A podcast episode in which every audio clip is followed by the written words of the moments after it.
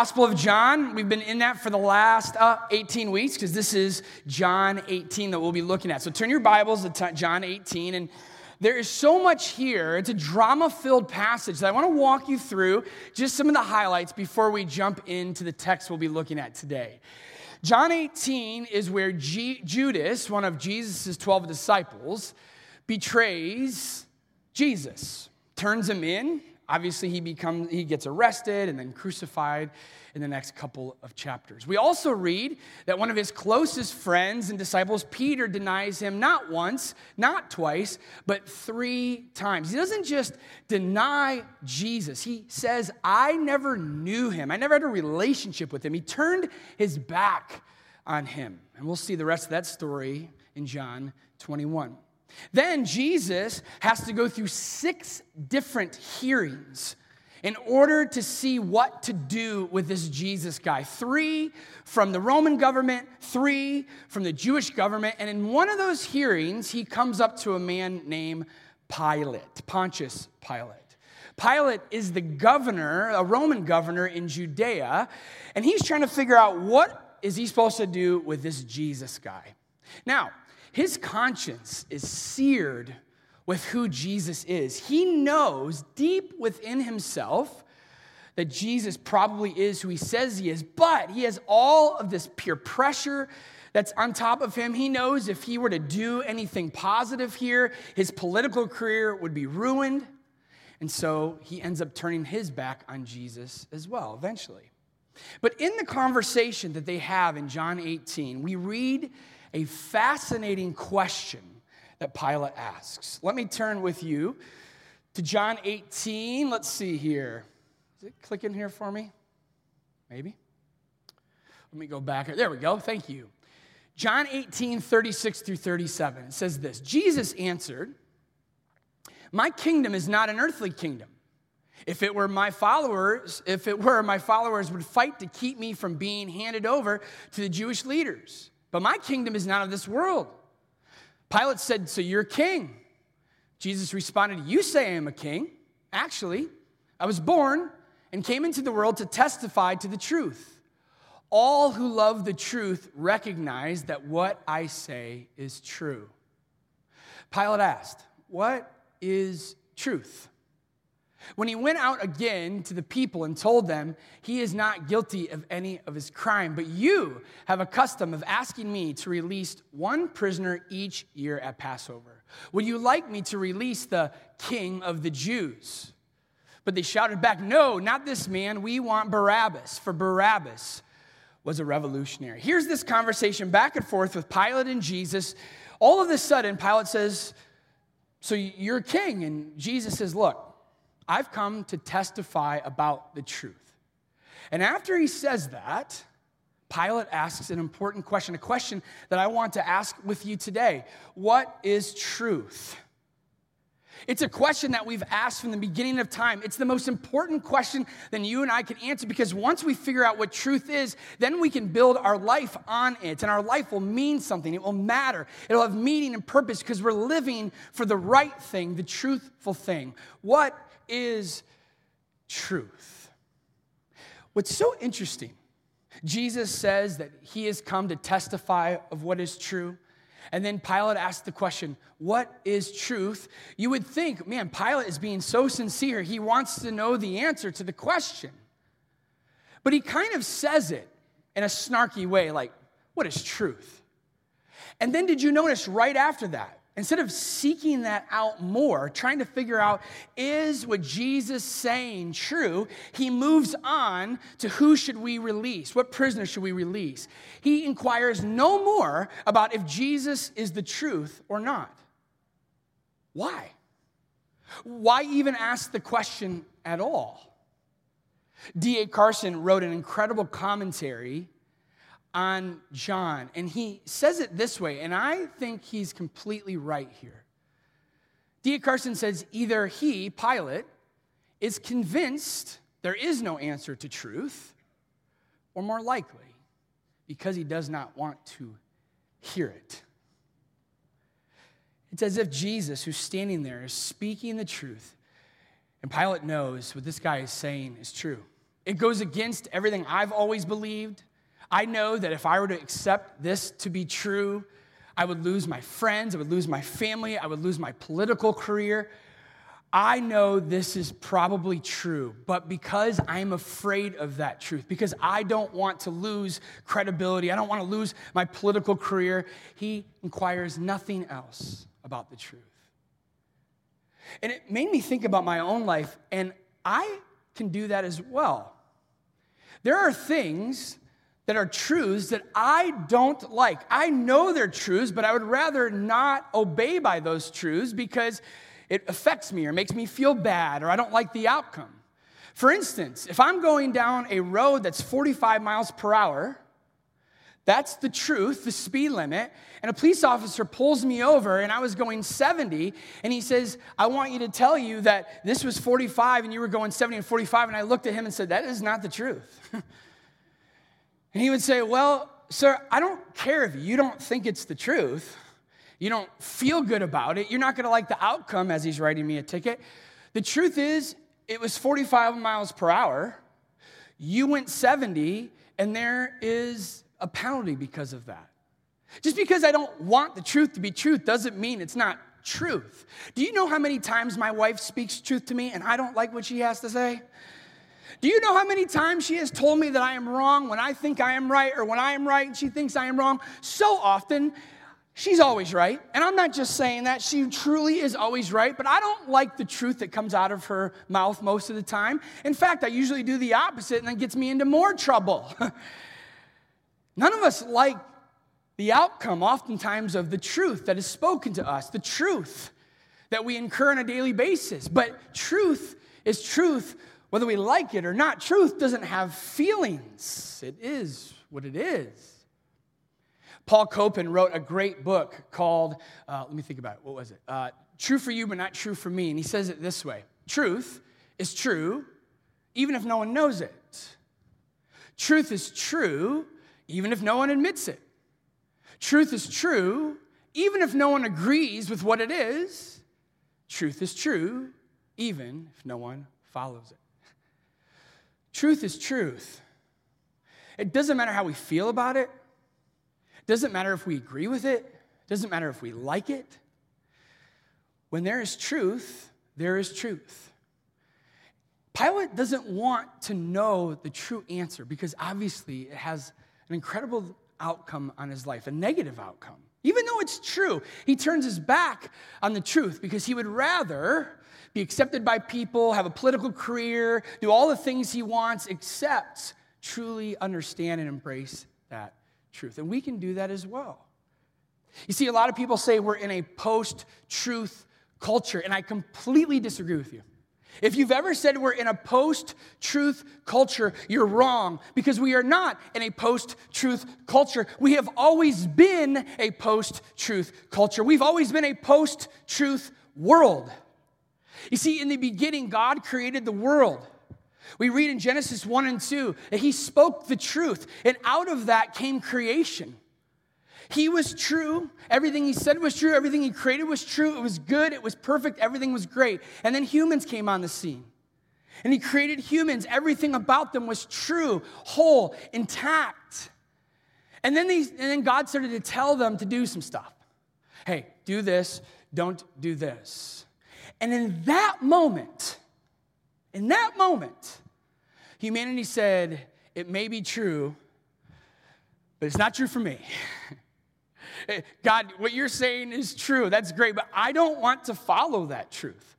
I want to create my own truth. I want to go down my own path. And then from that moment on, for the rest of history, we have been living in a post-truth world. It just looks differently now. If you go back centuries, everybody has said, nah, I don't want God. I don't want the source of truth. I want to live my own truth. And it just comes out differently depending on what era and what culture you're from. Right now, it has exploded and everything looks differently, and it's always in our face because of social media. But it's just a different facet of the same diamond that we've seen from the beginning of time. God said there's truth. We said, no, thank you. We will live a different life from that truth. And that's why we get into the mess that we're in today. The Apostle Paul in Romans chapter one writes about how humans, from the beginning of time, every human, no matter who they are, does something with this truth. They suppress the truth. They push it down. And he writes this in Romans one, and I went to look at Eugene Peterson's paraphrase of that in the Message, and it was so convicting, so in your face. I was like, I'll show the chapel. So here's what Paul says through Eugene Peterson's paraphrase of what has happened to truth. What happened was this. People knew God perfectly well, but they didn't want to treat him like God, refusing to worship him. They trivialized themselves into silliness and confusion so that there was neither sense nor direction left in their lives. They pretended to know it all, but were illiterate regarding life. They traded the glory of God, who holds the whole world in his hands, for cheap figurines you can buy at any roadside stand. So God said, in effect, if that's what you want, that's what you get. Since they didn't bother to acknowledge God, God quit bothering them and let them run loose. And then all hell broke loose. They kept inventing new ways of wrecking lives. They knew perfectly well they were spitting in God's face, and they didn't care. And worse, they hand out prizes to those who do the worst things best. Is that not our culture? Not just our culture. Don't look at it through the lens of twenty twenty-three. All the way back in time, we have chosen to spit in God's face. We have chosen our own path. We have chosen alternative path to walking down the truth because we think we know the truth because it's true for me. And therefore, because it's true for me, I don't care what you have to say, God, I'm going to do what I want. The problem with that is, look what happens in our lives. Anytime. Anytime I disregard truth in my life, especially when it doesn't feel good, when I disregard truth, it leads me to a path that ends up ruining my life in some ways.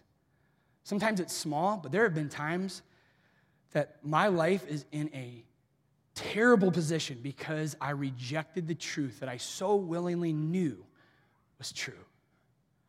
Pilate was asked the question, what is true? He knew in that moment what truth was, but he suppressed it in favor of something else because he's human, and all humans have been doing that since the beginning of time, and they've done it up until now. Jesus knew this. Jesus knew they forsake the, we've forsaken the truth. He knew it. He let us loose. But he also knew that if we didn't do something about this, we will continue to make a mess of our lives. And we had no promise, no guarantee of an afterlife with him. He knew that we would be a wreck without the truth. And so instead of standing back in heaven and saying, you guys figure out, he le- leaves heaven to come to this earth to say, let me show you face to face what truth really is. Let me come back to you right now so that hopefully you'll come back to me and you will live in this truth, and that truth will set you free.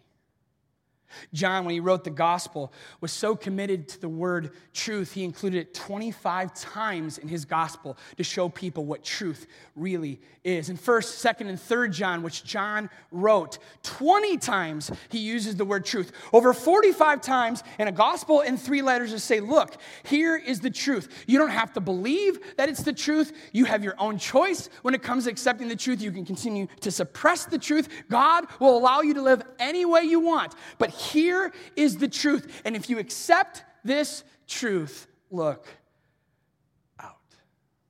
Your life, the life you've always wanted, the life that you've been promised by God, will be the life that you can live. And all throughout John, from the beginning all the way through, John is on a quest to prove that Jesus is the truth. For instance, we read in John one fourteen, and the Word became flesh and dwelt among us. We've seen his glory, glory as of the only Son from the Father, full of grace and truth. When John is writing the Gospel of John in the beginning, he refers to Jesus as the Logos. Greek philosophers used that word to say there's a mind or a being behind all things that allows things to have logic, to make sense. John says this isn't just some spiritual being out there, some unknowable God out there. Our logos, our reality has a belly button. And his name is Jesus. And this Jesus was born, and he was all God and all man. And he was full of all grace and all truth. Not fifty-fifty, not ninety-three seven, one hundred and one hundred, to the fullest measure. If you want to know about the grace of Jesus, read the Gospels, the way he includes the excluded, the way he loves the unlovable, those pushed aside in society. He includes those who ripped people off, those who were prostitutes, those who wanted nothing to do with God. God showed them the kind of love that revolutionized their lives. But he wasn't someone who was soft on the truth. He loved people, but he was truthful. He said, look, if this is what you want, you got to leave the old stuff behind and follow me. He taught the truth. He was the example of the truth, and then died as the substitute of truth. Full of grace, full of truth. John eight thirty-one, Jesus said to the people who believed in him, you are my disciples if you remain faithful to my teachings, and you will know the truth, and the truth will set you free. Jesus says, look, what I have to say is so true that if you believe it and accept it, and build your life upon it, you be set free. Free from what? I think there's a lot of ways we can go with this, but I want to bring it up to our culture and address the freedom that I think Jesus wants to give us, to free us from the culture's mantra. And if I had to summarize our culture in one sentence, you may have a different sentence than me, but for me, it would be this: follow your heart. You've probably said it. I've probably said it. it perv- it's pervasive in all that we do. Follow your heart. You want to make a different choice? It hurts other people, but it feels good for you. Follow your heart. If you want to be happy and you think this thing will make you happy, do it. Follow your heart. You know within what's going to complete you, what's going to make you happy, what's going to make you feel good. So go after it. And so we do. We follow our hearts. We go after things like money, sex, someone of the opposite sex. We go after things like success. We want control of people. We're obsessed with the mirror. We can't get off of our phones. The things in life where our hearts say, go after it, because you will be happy. It will give you everything you want. And all the things that I said actually are good things. But when it crosses the threshold of good, I would like to have it, to I need it in order to be happy, because that's where my heart says I will be happy and I have to follow it wherever I go, then all of a sudden you realize I finally have it, but it's not giving me what I want. And then you have to go to the next thing, and the next thing, and the next thing. You know what we call that? Addiction. Addiction is, that doesn't work, so it's got to get more and more and more and more. I just watched the Netflix show Painkiller. They, they promoted the drug, so you had to give more and more and more and more, to ruin their lives and their families' lives. Tim Keller puts it this way: if we look to something to give us the meaning and happiness that only God himself can give, it will eventually fail to deliver and break our hearts. Some of us in this room have a broken heart, and we don't even know it, because we're living the truth that we should just follow our hearts, because whatever we want, we should get, and it's going to make me happy. You live your whole life like that, I promise you, you go to your deathbed not happy. Jesus says, let me free you by the truth that I will be your happiness. I will never fail you. Come to me, follow me, and I will give you everything to your heart's content and more. He'll give you the cake, and I'll also give you the frosting on top of it and the cherry on top of that and everything else you want, because you have him. He says this in John fourteen six, I am the way, the truth, and the life. No one can come to the Father except through me. An exclusive claim of truth. I uh, had the privilege and honor of sitting with people as they're about to take their last breath. So often I've held their hand and watched them take that next step into eternity. Being with families, it's such a hard thing, but such an honorable thing. And when I go into the situations, I want to bring them hope. You think it's really hopeful to sit with someone who's facing eternity and to say to them, listen, follow your heart. What's true for you may not be true for me, but believe whatever you want to believe. That is baseless and it's hopeless. You don't have to believe in Jesus, but what do you believe that is so concrete in truth that when you die, you don't, but you live? Jesus says, I am the way, the truth, and the life.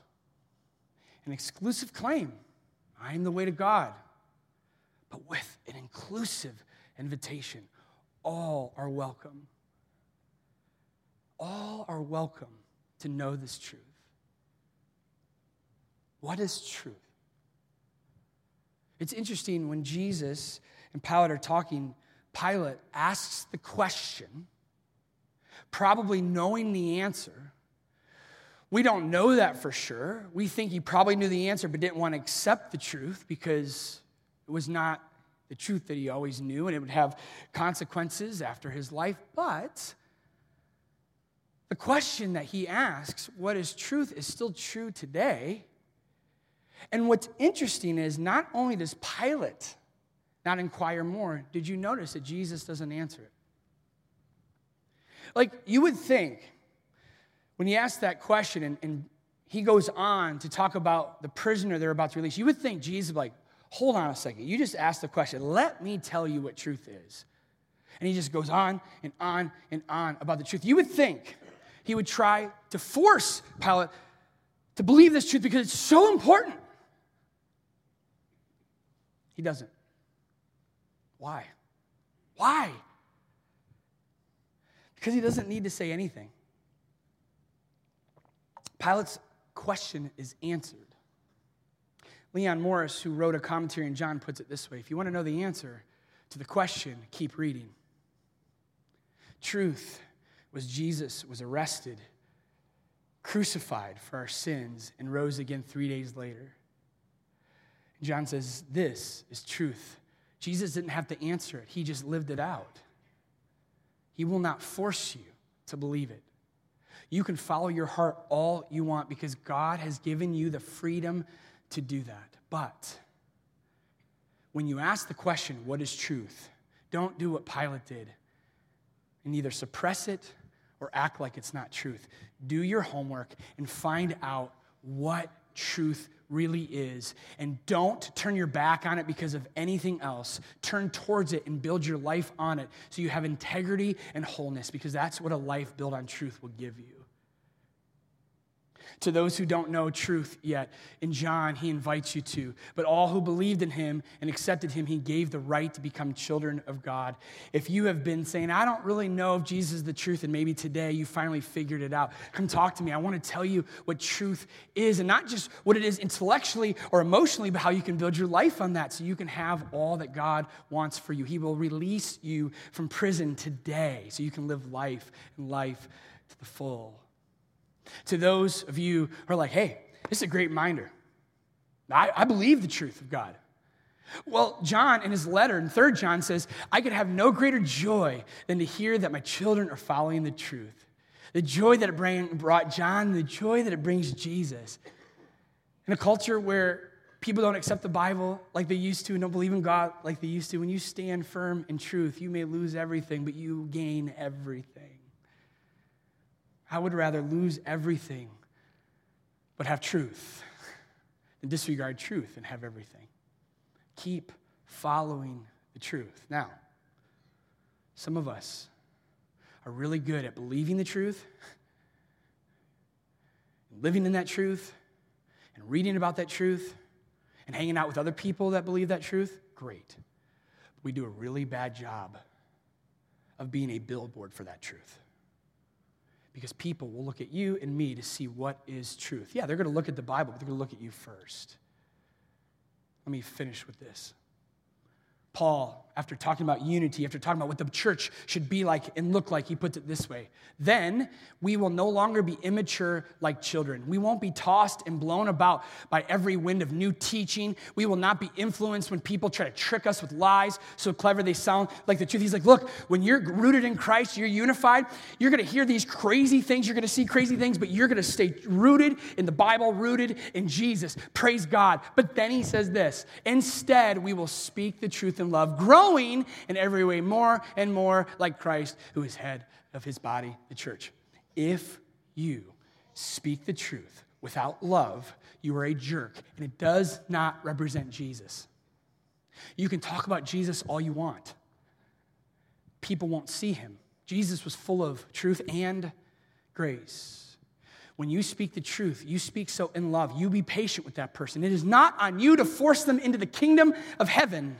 It is your opportunity to share with them and listen to them and help them. Do so with love, the kind of love that you and I would want to have given to us. So what is truth? I'll let you decide. Let's pray. Lord, I'm so grateful for your truth. So grateful that your truth sets us free, gives us eternal life, gives us this relationship with you here. I pray for those who may not know the truth or have believed this cultural lie that truth is just whatever I want to believe or whatever I want to follow to make me happy. God, bring them to you so they can see and know the truth. And Lord, when people look at our lives, may it be a billboard of love and truth that represents you. In your name we pray. Amen. Thanks.